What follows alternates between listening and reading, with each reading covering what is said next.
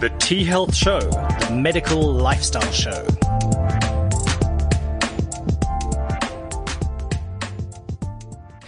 Good morning. This is Chris Avon Smith, and this is the T Health Show. In studio with me, I have the wonderful, the stunning, the beautiful Dr. Mark.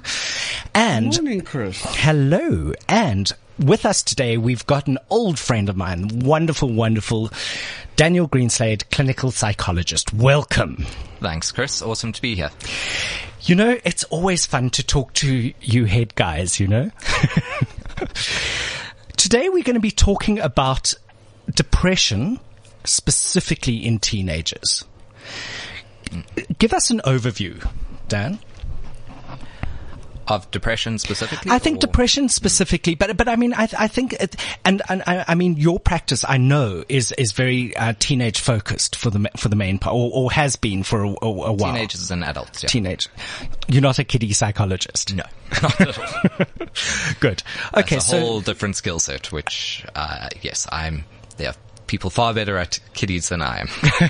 always a good thing. Yeah. All right. So, so give us, so give us a, a, a sort of what, what can we look at uh, or, or talk about depression? What is depression? Let's start with that. I mean, essentially, depression is a neurological illness. Know, Right. It's not just, as a lot of people mistakenly think like, oh, no, you're just feeling a bit down. It's all in your head. It's actually a neurological illness. You know, it's So there's actually factors causing it. It's many factors. Yeah. Right. Um, it can be anything from purely biological, which can be genetically based. It can be triggered via um, environmental factors, but essentially, it is your neurotransmitter levels in your brain are not where they should be. Daniel, um, uh, help me if I'm wrong. There's evidence that's starting to point to not only that it's a, a disease of neurotransmitters, but that it's an actual disease of the neurons themselves. Well, they're all tied together, yes, because the neurons So- are responsible for yeah. the release and the um, collection of the neurotransmitters, and if they're not doing their job, Yeah. then We always we always said that it's a chemical imbalance that's in the brain, um, and but uh, there's evidence that that's starting to come to the forefront. And the reason we we we know about this um, is um, we had um, Dr. Jody Price with us on the show the one day, Chris, um, uh, a neurologist, and um, it's it's starting to. Um, become uh, clear that the neurons actually are defective, um, and in that the functioning of um, producing neurotransmitters are hampered.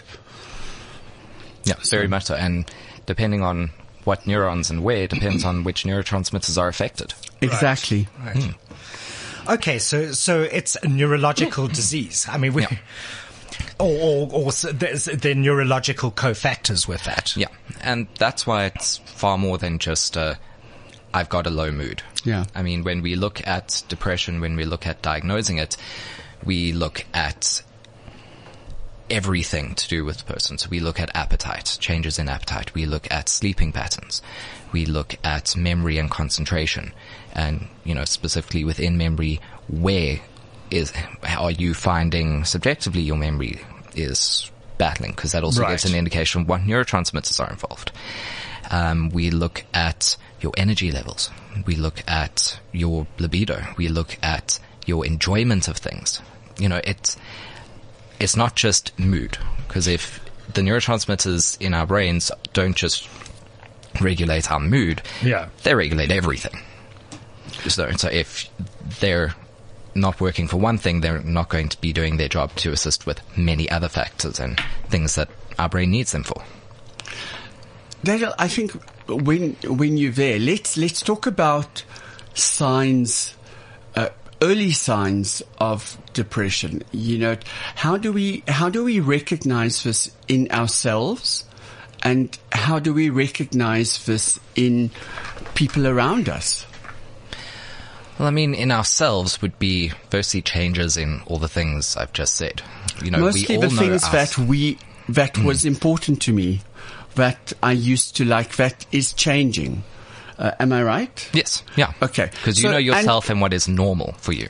Now, we are sitting in a situation again, um, and we, I think we, in our previous shows on, on, on different platforms, we've we've almost done this to death. But you know, we wanted you to come back onto this show because uh, yet again we're facing um, unprecedented times Yeah. where what was normal is l- no longer. Um, so let's talk about it in teenagers. Um, the kids that are facing grade 12. Last year was an um absolute, absolute disaster, I think, for, for our learners. Um, from a, from a psychological perspective, the changes that they went through if we can help prepare them now, what do we look out for? Warning signs for, for these kids. I would say specifically in teenagers, you know, you, the problem with trying to diagnose sort of depression in teenagers is what is normal teenage behavior, which is, you know, you expect some antisocial behavior, you expect some irritability, you expect, you know, all sorts of behavioral things that may be depression, te- but maybe normal t- teenagers. Yeah. Yeah. And with teenagers, it's quite difficult to try and tease it out. Um, and parents tend to often err to either extreme, really. And either just, oh no, they're being a teenager. No, your child is actually quite depressed. Or, oh, my child's depressed. They're doing this, they're doing that. No, your child's a teenager. They're fine. Well, you know what? So- I, uh, now, again, parents, a lot of parents are working from home, which is putting enough strain on, on any household. Um, now the kids are at home for an extra month, which, you know, thank God I don't have them. Um, uh, would, Three single men in the studio all going, thank goodness, actually. you know what, which which is it's it's hard enough. You know what, the kids should Yeah. have been back at school for two weeks or a week uh, already. Oh, yeah. and they they they're sitting at home, and you know what. There's nothing for them to do. It's not safe for them to to hang around with other people. Um, that will cause depression in me. And, I, and I think, sorry, the, the other aspect, and it's something that we often don't think about, we are living in times of huge uncertainty. Yeah, we, absolutely. We, we cannot Yeah. say, okay, in a month's time, the kids are going to go back. On the 15th of February, they're all back at school. no, we can't say that. We can't say that with any certainty. I mean, it, it, it could be another full year of homeschooling, lockdown, etc., etc. Yeah. I can't cope. Daniel, we'll have to take this offline and I'll, we'll have a chat if that's the case. But mm, so, so with all the uncertainty and kids, as I, I'm thinking not only of the matric students, I'm thinking of those going into grade eight now. Yep, for the first it's time. such a fundamental time. They're in puberty. They are changing schools. They've, they've, you, you know, It's the exciting thing. I'm going to high school. I'm going to high school, but also how do I fit in? How am I going to assimilate with my peers? How am I going to be perceived by them? All of that sort of thing comes to, comes to the fore, you know, and they haven't had any, uh, if you're in grade nine or ten, you've done that. You've been there. You've, you've You had know that your sort friends. of You know assimilation. the, what's Exactly. happening. You know who's in your class. Yeah. Yeah. You know. No, so it's, I agree that uncertainty is going to very much affect our teenagers, I think. Especially those in the, the big years, like you say, grade eight and matric. Yeah. It's also, You know what? I I I, I think we have the younger learners. You know, my my sister's um, children. My niece is going to grade uh, five, but standard, Standard one. three. Standard three. Oh, You, okay. min- you minus two okay. So grade. Mm, or plus two or something. Plus two, hey? plus two. Plus two. Yeah. No, no, plus to get to grade to standard, you minus. Minus, yes, great. okay, is so, standard. so oh, grade four. Standard Six. two. Yeah, standard two, which is a which is a very big year apparently because now they're starting to rotate in classes. Um, And you're they are, they're senior starting, prep? They're starting to write exams. Yeah. So you know, it no longer is it play school; it's Yeah. school. Um, so that's a that's a, apparently a very difficult year. Our our final pre our final years in primary school Mm, and the then, grade sevens. Um, the grade eights, absolutely. Grade eleven is just as difficult. This is the this is the year that they're going to most probably have to use to um, Apply to get into university. varsity. Yeah. Yes. You know what? Yes. Um, if And if I know it's personally, anything, grade 11 was a much harder year for me than matric was. Of course, of course. But I, and, and, you know, we, we're saying this and we, we talking about it. And we're talking about it also from an adult perspective. and not from that, from, And, and not, the young. not that from, a- from, from a teenager's Teenagers, perspective. yeah. You know, I know, I, I spoke to a teenager two days ago who is quite happy that school's not opening for another month. No, con, no conception that actually this is their future they're talking about. Yes, Yeah. but not all of us have sweets in our pockets when you're talking to teenagers, So, It's not sweets anymore, it's starter. so, um, what, what do we, what do we, how do we arm our parents? Because they need to, they need to identify this. Hmm. So one of the big things I found with a lot of my patients last year, and it was a across the board, quite frankly, with all my teenagers, is parents kind of went on the assumption that teenagers are able to plan, organize, and structure themselves. Right. Oh God. They do not have the neurological capability to do this. It requires a part of our brain that is not yet developed in them. I mean, that part of our brain, the frontal lobe, the prefrontal cortex, only finishes developing at 25 years old. Right. Okay, so, So- stop. Hmm. Say that again. Teenagers are neurologically incapable of planning, structuring, and organizing themselves. Sure. That's a big statement, and we wonder why they can't take the coffee mug to the, the sink. Hmm. I just wondered how how I went through school. You know it because I'm still not able to do that. Well, I mean, if you think when we are in school, you're sitting in class and a teacher is structuring things for you. You have a timetable that is structured. There are bells telling you move from here to here. There is a bell telling you you Pavlov, here can we now come. break. You know, suddenly these kids are at home and a lot of schools are doing like pre-recorded lessons. So it's a thing of, well, the kid needs to do his classes when and how he or she feels like doing it. And I found that they're not doing it. Um, you know what? We had on the show last week Dr. Melanie Jacobs, who's an educational specialist, um, and it's it's that whole thing, the home environment as a schooling environment. uh, Is not conducive to learning. You have to set up um, a specific part of your house where where children have this um, so that structure can be there and routine plays obviously a very Massive big role, in role. this. Okay, so they can't structure themselves. What now?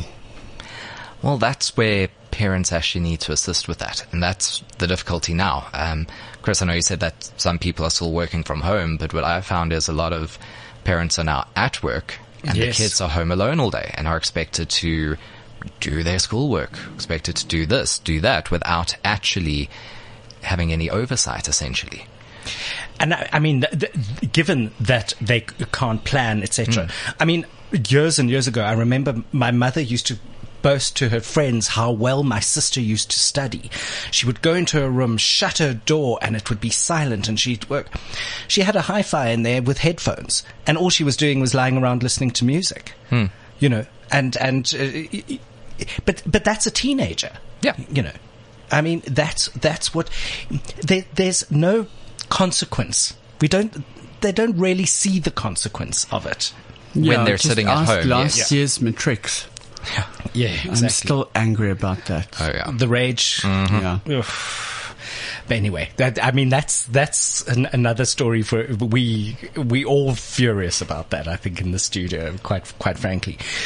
But okay, so let's just bring bring it back Yeah. a, lit, a little bit. So we looking at depression. So we we're talking about the cofactors which could lead to a Yes. depression. How do we help parents identify it because as you said uh, you, you, know, teenagers can be sullen and withdrawn until they're with their friends and then they're gregarious and outgoing. Exactly. They can not eat or overeat. They can sleep their lives away or not at all. I mean, you, you just, so there's the no basic, touchstones. The basic principle I always follow with and speak to parents about is the change. You know your teenager. Mm. You know their sullenness, their withdrawn, their, you know, teenage boy who eats you out of house and home or a teenage girl who's, and I'm being stereotypical here, but a teenage girl who's trying to watch her figure so is eating healthily and, you know, you know what your child is yeah. like. Yeah. And when there is now a change, that's when you pay attention. When your child is being more withdrawn than usual. Right. When your child's eating habits have changed. So your adolescent boy who's only eating quite a bit is now not. You know, okay when they're looking a bit more lazy than usual or they're battling more in the morning to wake up, implying that they've kind of not gotten much sleep the night before. So either couldn't get to sleep or stayed up. Mm. It's looking at the changes. And then, yes, their mood. You know, if they're coming across more down and sullen than usual, mm. I should imagine, you, know, one of the indicating factors that you could really look at is their interaction with friends. So, so mm. if that re- suddenly reduces dramatically, you, you, know, they're not WhatsApping, they're not doing whatever, FaceTiming oh, their yeah. friends and that sort of thing. And, and the, the, the tone of any conversations that you may overhear is is more withdrawn. It's not. I, I, suppose that would be quite a good indicator. It would, but that's quite hard to do unless you have access to your child's phone. Which, sure, but to can, be fair, every parent should have. Well, they absolutely should, have, but most don't. Yeah. But, but, but I think the, the, the point also is. Um, but but you would know, you know, if children are sitting, if they're WhatsApping and, and the messages are coming and going relatively quickly and that sort of yes. thing, you know that there's a conversation happening. Yeah. But if it's just somebody playing a game sullenly in the corner, just you, you know, that's an indicator. Yeah, no, it would definitely be because when they start to withdraw socially from their friends, mm. that's a problem. And yes, this last year has been quite difficult with that because you had kids who, yes, they are used to communicating on social media platforms, on WhatsApp, on Instagram, on whatever, and but they were still seeing their friends face to face. And then last yeah. year suddenly they weren't, and it was a big adaptation process. And I think for a lot of people, the you know when school sort of started going back to some vague sense of new normality last year, and then I think a lot of a lot of them were very excited this year to get back to a normal and yes. then suddenly that was taken away from them again. Yeah, yeah. You know? So, yes, I agree. Looking at their interactions with their with their friends, with their peers, with their classmates, and when that starts to go down, that's also a warning sign. I think um, sport used to play. A, or, or, sports or activities. Um, yeah, the extramurals. Yeah. yeah. A very big role in normalizing teenagers. Um, my assumption is that we again will not be organized sports. Uh, I would guess and not, team no. sports uh, this oh. year. Um, what do we what do we advise for parents to do for these kids. Kids need to be active, but oh, it's yeah. also not safe to send them to to gyms and stuff. I haven't been to one of the big gyms in uh, lately. Um, well, for the past two years, I, you know, I'm lucky to have a private years, gym that I go to. Fifty-five years, but that's um, so. what do we do with to get these kids active? Mm. So I think that's where families need to come together and start doing things like f- family walks in the mm. evenings mm. or in the mornings. You know, if my mother exercise. used to wake me up to go and walk with her in the morning, I would have shot myself. um, so, so I say more evenings, like after work, that mm. when okay, guys, get your shoes on, come, we're going for a walk. We're going to walk the dog, and you or actually cycle or, as a family, as a cycle, or, you know. Um, if you if you can. But but walk the dog. I mean, that's that's actually quite a quite a good exercise. Go and play with the dog in the park. Yeah. If your dogs are anything like mine, walking them is a chore because they're dragging you along. exactly. I've got Jack Russells. They're tiny. Okay. Um, we we not only faced with teenagers. You know what? I think all of us face the same uncertainty. Uh, I think all of us have the same fear. If you if you have a, a family member or a close friend that's been uh, affected by COVID, um, I think you start questioning your own mortality. Sure. Um, I know I'm doing that at the moment. One of my best friends are currently uh, on a ventilator, um, and uh, he's stable, but you know what, this can change, and uh, you also have the dangers of people being on ventilators for long periods of time. and the stroking and all of that that happens. Yeah. So all of us are living in fear. How do we, how do we help ourselves? You know, it, besides the fact that we need to identify this, yes, I think everyone at the moment is facing some form of anxiety or depression. What do we do about this? Medication is not the answer, I think, in this case. No, you know, not for we can't everyone, no. medicate the whole planet. Well, it would be nice if we could you know, Vaccinate the whole planet. or throw an SSRI in the water supply, but yes. um, no, we, and this is the importance of self-care, because I think that's been one of the big things that happened to a lot of people. Um, I found even myself included last year, is you start letting your self-care slip. You know, I, does that mean not brushing your teeth? in extreme cases, yes. Okay. Um, you know, So self care, uh, Daniel, unpack that. Well, looking after yourself on every level. So making sure that you're eating right, making sure that you're exercising, making sure that you're sleeping properly, making sure that you are socializing appropriately with your friends. You know, that you are, Maintaining normal as normal social contact as possible. yeah. It's making sure that if you are having a bad day, that you actually speak to a friend and you don't just withdraw and isolate yourself. And not have an extra drink like I did last night. Yes. Okay. Yeah, I think that's I, th- I think that's uh, huge. Actually, is You know, it, uh, but except we're all it's- running it's out now, so subtle. it's terrifying. It's it's subtle that you said that because immediately I start thinking, you know what? Yeah, my behavior has has changed to almost a little bit more reckless. I can I can say in certain things. Um, oh God, you know what? If I'm going out, let me go out with a bang, almost. and I might as well have that extra donut. yeah. You know, um, you know, what what does it matter? I could be dead next week.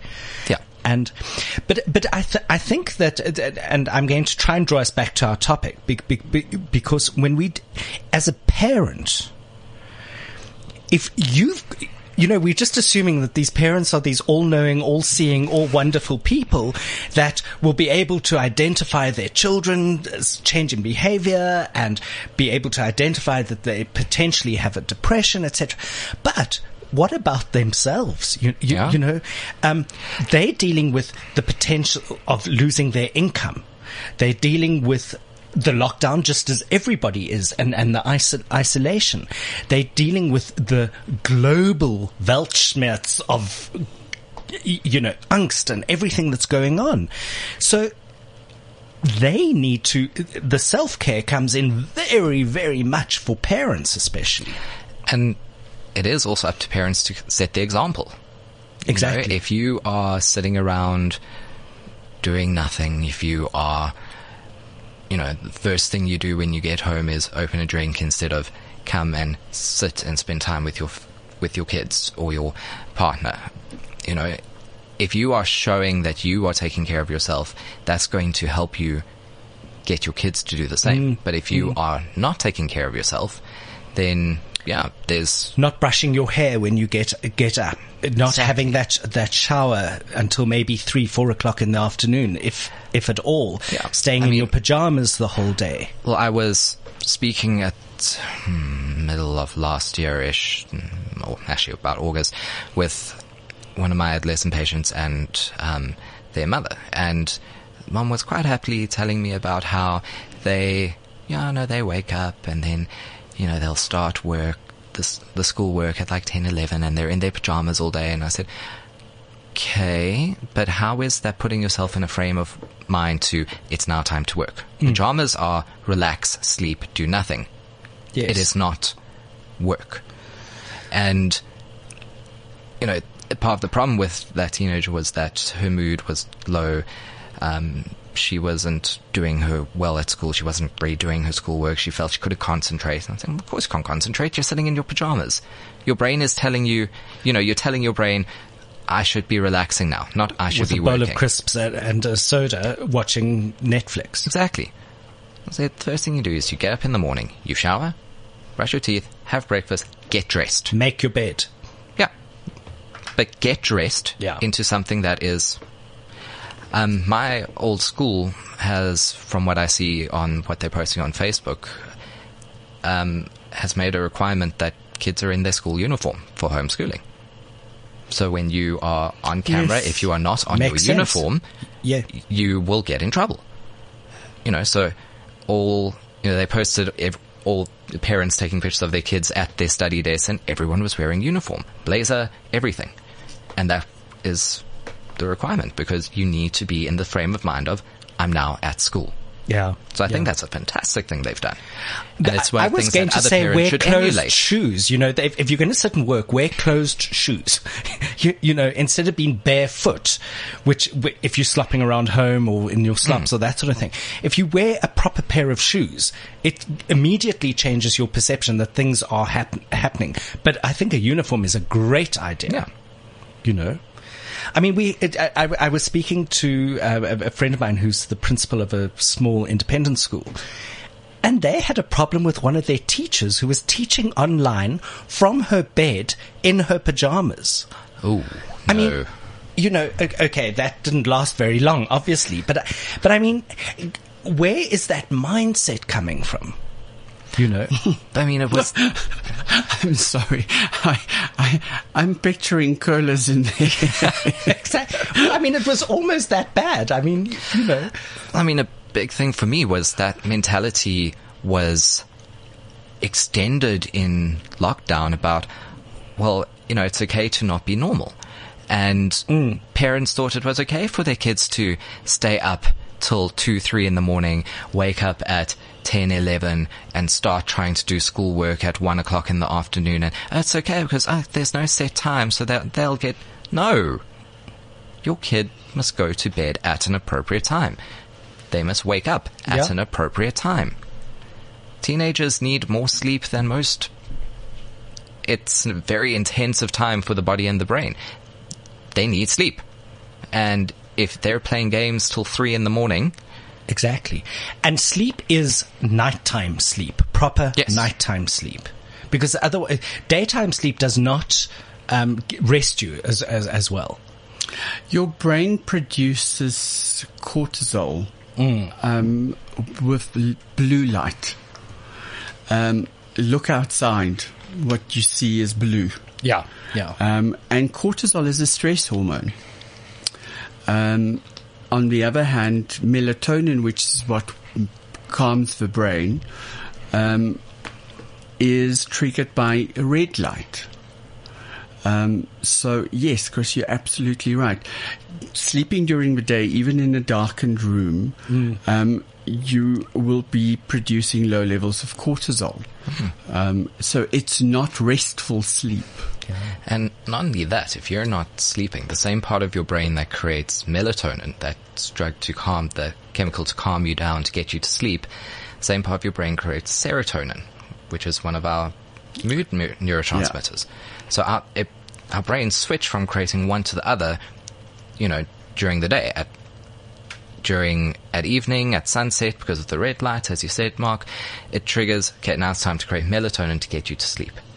Then once you're asleep and well, you know, mm. your brain feels rested, then it switches in the morning to create serotonin. And if you are being up all night, your brain is trying to pump melatonin to try and get you to sleep, and then you're not you're producing serotonin for like two three hours of the day in the afternoon when by the time you've woken up instead of you know the 12 hours it should be doing it which is also a factor Can I ask a, a, a question? On Facebook, I've got a, there's a group of people, and, and I'm sort of part of it, talking about COVID insomnia. I don't know if you've heard the, heard the term, and and it it's amongst a, a group of mainly people sort of around middle aged people, let let's say, who are having trouble sleeping at night. They go to sleep for an hour or two, but then in the in the middle section of their sleep, when they should be sleeping, are waking up and not able to go back to, to sleep. And I mean, they've coined the term COVID insomnia, but it's it's it's become a very real thing, and it is only since we've been in lockdown. Um, how do we combat that? Because I mean, I I know that if I wake up, God forbid, if I wake up, I'm I'm awake for two three hours at a, at a time in the middle of the night. yeah This might be a. There's, there's a couple of reasons why we wake up in the middle of the night. One of them is sometimes because the brain is starved of nutrients. Um, the brain can only use two forms of energy, glucose and ketones. Right. So ketones is the better form of energy for the brain. Um, but most of us try and feed the brain through glucose and that glucose lasts for about half an hour. And then, you know what, you go to sleep and in the middle of the night, and this is usually about one or two o'clock in the morning, the brain is starved of food. That's, this is when your brain is most active.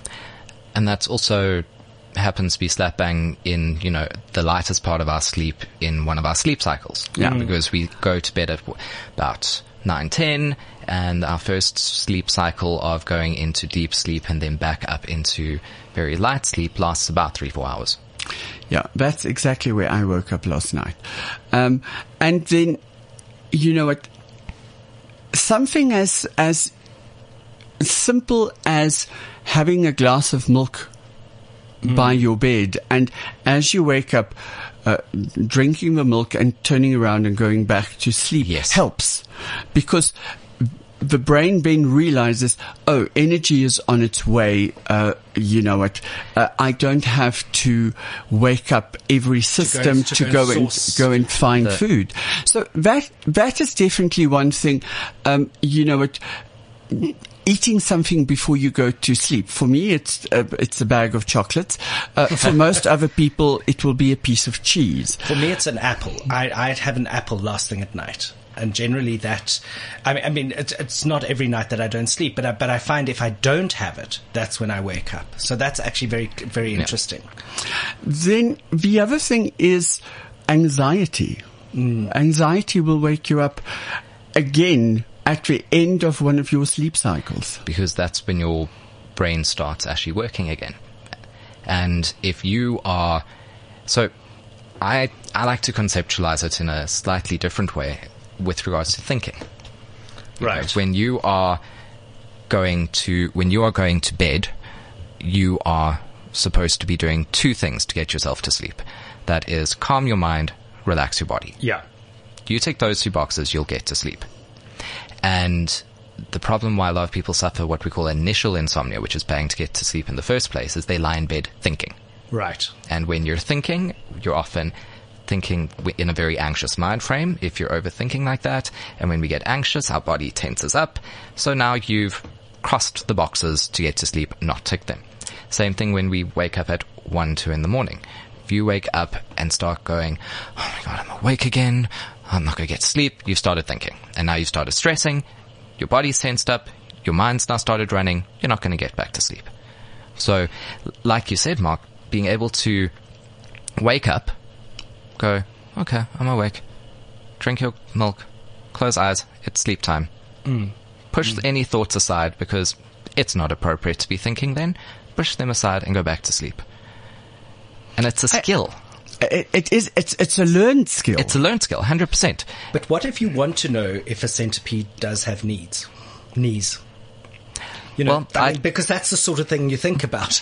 Yes. You know So what? I Then you get up out of. This is the thing. You do not lie in bed rolling around. If you can't go back to sleep, get up. Get out of your bed. So you need to start your sleep routine.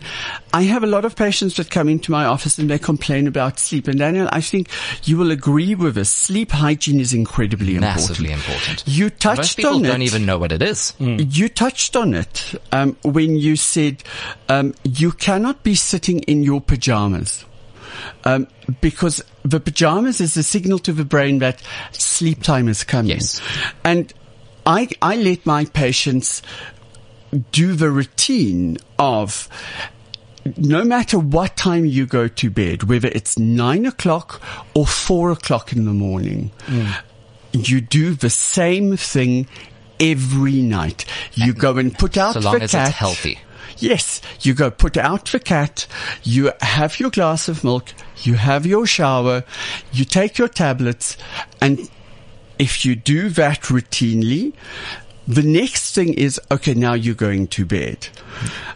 If you wake up in the middle of the night and you can't sleep, the worst thing for you to do is to lie in bed thinking about I can't go to sleep. I need to sleep. Tomorrow's a difficult day.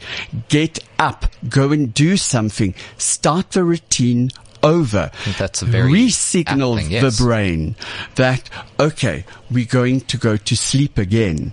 Um, calming the brain is, I think, what is at the moment the most difficult thing for most of us. Um, I have a very easy solution to that. People go onto their phones and mm-hmm. check a message or what. This Worst is something that do. provides new information And get to your the brain brain. thinking. Yeah. And new information needs to be processed. And not only that, suddenly you've got your cell phone flooding your brain with blue light, which wakes it up. Absolutely. So for me, and try this, this works. Get an old storybook, not a magazine, not the book that you're reading, an old storybook. For me, it's Harry and read. Potter. Okay. I, I, you know what? I, I've seen the movies so many times. I've read the books over and over again. Um, I'm trying to reread them because I get to page one and I fall asleep. Why? You know the story. Yeah. You know what's There's no going to happen. Yeah. There's not uh, what happens on the next page. Who's the killer or what did he do next? Mm, It's I know what's going to happen. What you do with the the slow movement of your eyes, it's a repetitive movement Exactly. which calms the brain. The fact that there's no new information that the brain has to assimilate immediately takes you into a alpha rhythm. Is, am I right? Yes. Beta alpha, Alpha, rhythm? yeah. So, you know, it calms the brain. Read the old storybook Right. and you will go back to sleep. It, you can't read uh, Times Magazine or Forbes. You're not impressing anyone in any case. No one can see you. They're sleeping. Because that's the only time you read them, right? Uh, uh, In, in the airport, everybody thinks you're very important. Um, so, you know, an old storybook. Yeah. And I just want to sort of touch again on the thing of um, sleep hygiene and creating a healthy nighttime ritual. And that's what I find in teenagers they don't do. yes. You know, where they're lying in bed, they're playing games or on their cell phone, and then they want to try and get to sleep. And that doesn't work, and they give themselves five minutes, and oh, I can't sleep, and then they're on their cell phones again. Yeah. You know? And one of the big things that I tell all my patients and their parents is cell phone is not next to the bed. Ideally, a cell phone should be in another room Right.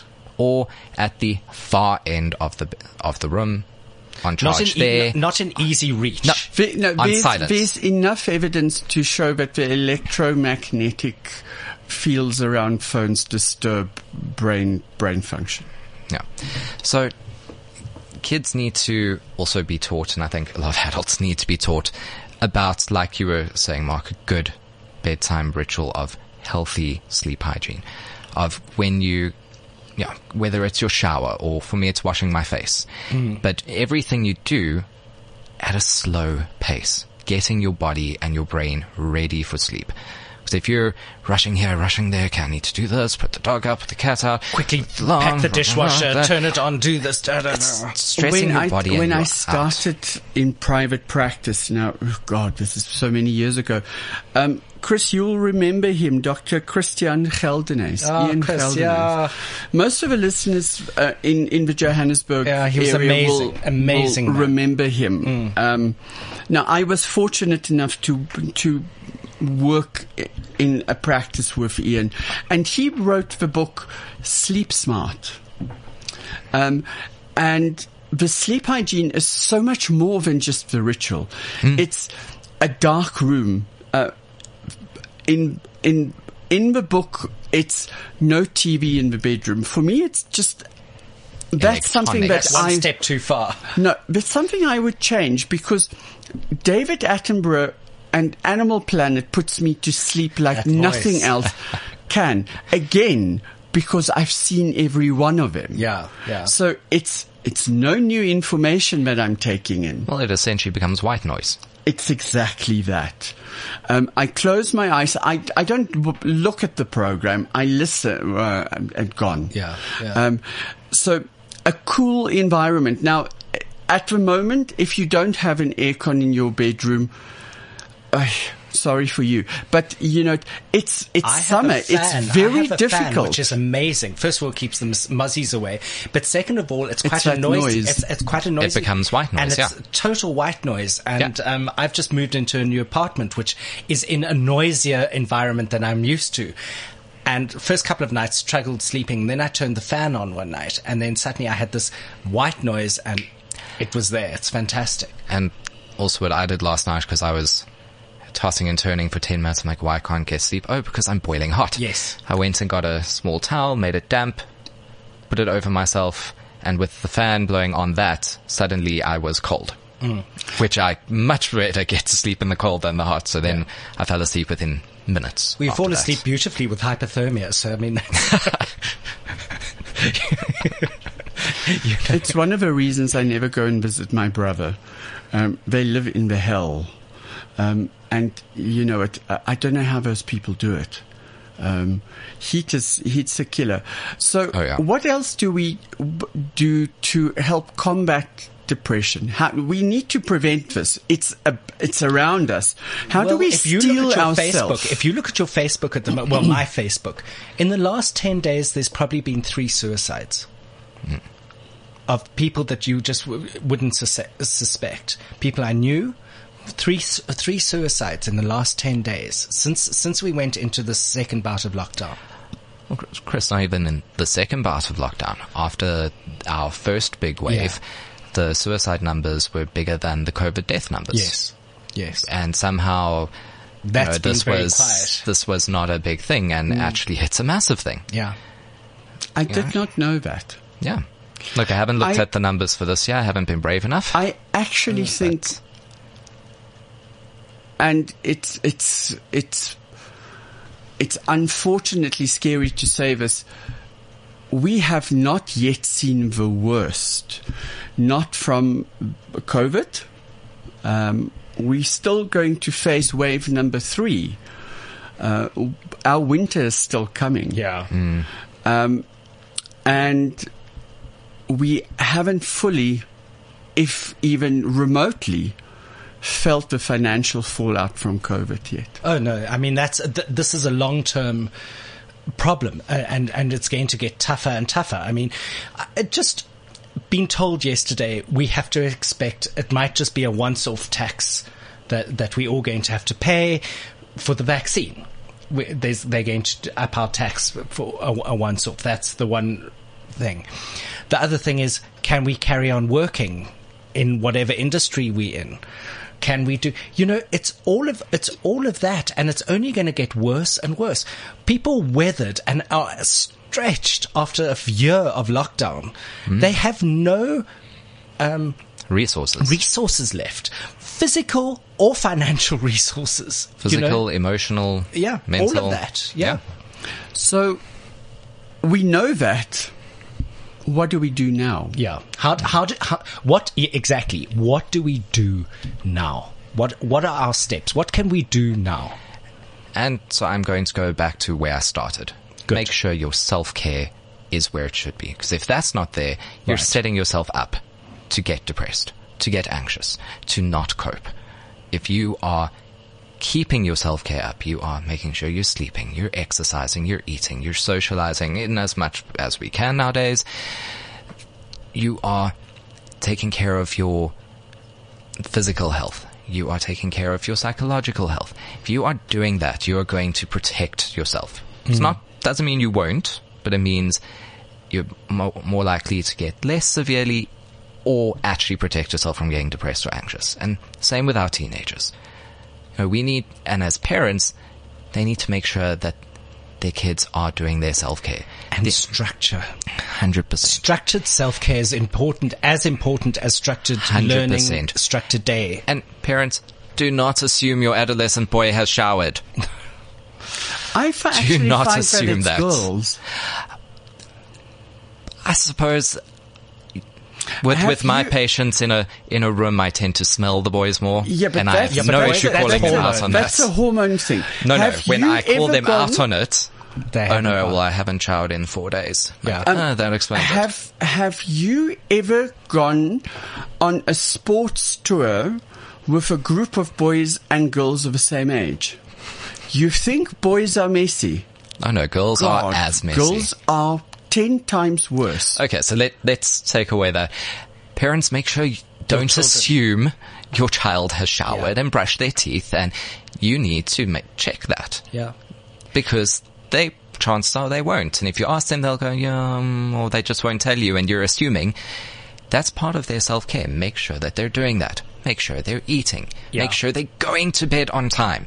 If you need to turn off the modem so that there's no internet, so that they can't be on their phones, they can't be playing Fortnite till Not a bad three in idea. the morning. Not a bad idea. And You- you're asleep. the- you you're don't the need. parent. Yeah, you don't need the internet at two in the morning. No, I think parents should t- turn the, uh, the, the modems off for themselves. So, Yeah. Yeah. ninety-nine percent of my patients are c- complaining about fatigue and mental exhaustion because they're working until all hours. Um, Mm. But I working from home has taken away You're working um, twice as hard. Absolutely, because there's no break that you're having. So turn off the modem. Actually, Yeah. you know, network should be turned off. But I tell my adult patients the same thing. What time would you normally leave work? Uh, half past four. Great. Half past four, Finish work. you t- close your computer. Yeah. You do not reply to that last email. You do not finish that off because that's not what you would do at work. You would go home and you would get to work at 7.30 the next day and that's when you would do it. And so that's what you must do now. And that's part of that structure and routine for everyone. So it's so important. I mean, w- one of the things uh, uh I uh, suffered from depression for many years, and and I, I recognize it. But one of the things that helped me get out of that was I get out of bed, and before I do anything, I make my bed hmm. because then I can't go back to it. Because I don't oh want to God, make it. no! I, don't want to make it lying twice. on a freshly made bed.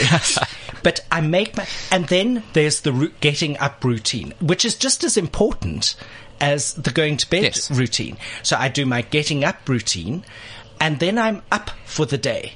Yes. You know, I might have the mid-morning nap if that, if, if the opportunity arises. Yeah, come on, guys, we must finish up. It's time. But I, I'm, I'm looking at my watch, and Chris, I'm going to interject very quickly. Daniel, um, n- uh, the biggest population in, in South Africa are black. Now, if you ask African people about depression, you get the answer, what? African people do not get depressed. We, they don't get depressed. And this is absolutely incorrect. totally, Yeah. Um, what do we do to get this message across to our listeners that, you know, it, identify this in yourself if you're of color. This is Yeah. not this is not a disease of uh, white people. This is a disease of the planet. It it absolutely does not discriminate between race, culture, male, female, Creed. anything. It, the research is very, very clear on that. No matter who you are, you stand the exact same risk of get developing a depression in your lifetime as anyone else. And also, there's this. I think not only I find that the stigma is very, very slowly disappearing, but it is. But it's still the uninformed, the uneducated opinions about depression. You know, when I've got a patient in hospital at the moment who tells me that their father uh, doesn't believe in depression, it's not a thing. And that's why I premise whole thing is that with it's a neurological illness. There's, you know, it, there's so many people I think that still think it's a weakness. That anxious or depressed people Or it's are something you can snap out of. And, and the worst thing you can do to somebody is, is Get over it. just, just get over, get over yourself. Come on, So stop I, it. I like to give the analogy of it's like trying to run your car with no oil and no petrol. You know, Right. you can maybe put in a bit of petrol now and then, but your engine's not going to work properly with no oil. And it's going to seize. and it's eventually going to cease. Mm. So, you know, and that's how we try and help explain medication and that to people who are, oh, but why are you on medication? Well, because this is the oil for your car. So let's let's uh, we have a couple of minutes left. Um, let's talk about medication. Um, most of most of medication for uh, depression, anxiety are prescription medication. Are Yeah. there things that we can take in the form of supplementation that's freely available to all of us? There is um, quite a bit of supplementation um, over the counter, not even over the counter on the shelves at Dis-Chem. Um, medication, obviously, it doesn't have the empirical research and backing of. You know what? I, I, Chris, my, my favorite saying is if you take something off a shelf, read the label, and it would say, this can, this might, this uh, could, uh, you know what? Uh, I may be a green alien in a green tutu. You would never know. Um, so, Yeah, but, but I, th- I what think is what is there that we know that works? the bee, the bees, Shirley? Yeah. If, if you take your vitamin Bs Your vitamin Bs, your omegas, and your Bs, Ds and Cs, I think are the, are the, are the importance, right? especially Ds at the moment, because Yeah. it's also shown to be very um, important with regards to battling COVID if you get it. yeah. Um, So Vitamin D is a- misnomer. Vitamin D is actually a hormone. It acts Yeah. more like a hormone than it acts like a vitamin. Yeah. It's something that we never knew. And, uh, you know, it for such a long period of time, vitamin D has fallen by the wayside. Um, we realized just how important vitamin D is in brain functioning. Yeah. Um, more so than vitamin C and vitamin Oh, yeah. B, um, because it almost acts as a neurotransmitter. Absolutely. So it would be things like that. It would be things like if you're feeling a bit anxious, rescue remedy, which is, you know, on the Herb-based, homeopathic yeah. and um, lots of people use it and find that it helps them. Something like St. John's wort, which is another homeopathic thing for mood. You know, so there are things out there. It doesn't need to be, Mm. You know, prescription medication, but for some Healthy people, diet, uh, lots Hmm. of fruit, lots of vegetables, lots of antioxidants, fresh air. Exercise, sleep. Fabulous. Dan, this leads us beautifully into when we bring you back next time because we're going to be talking about anxiety, and I think I think that will be our next topic that we that we discuss with you is is, is anxiety. Super, guys, we run out of time as usual, so yes. Thank you so much. It's been wonderful. We will see you next week, Dr. Mark. Daniel, thanks. Uh, Chris, uh, stay safe. Masks up. Um, not shields up, masks up. Yes. Um, hands to yourself. Um, sanitize and um, stay positive. As, try. Yeah, absolutely. Dan, thank you so much, and we'll see you soon. That's Dr. Uh, not Doctor, that's Daniel Greensay. Yes. Slade, clinical psychologist, and the lovely Dr. Mark. Thank you so much, and we will be back next week.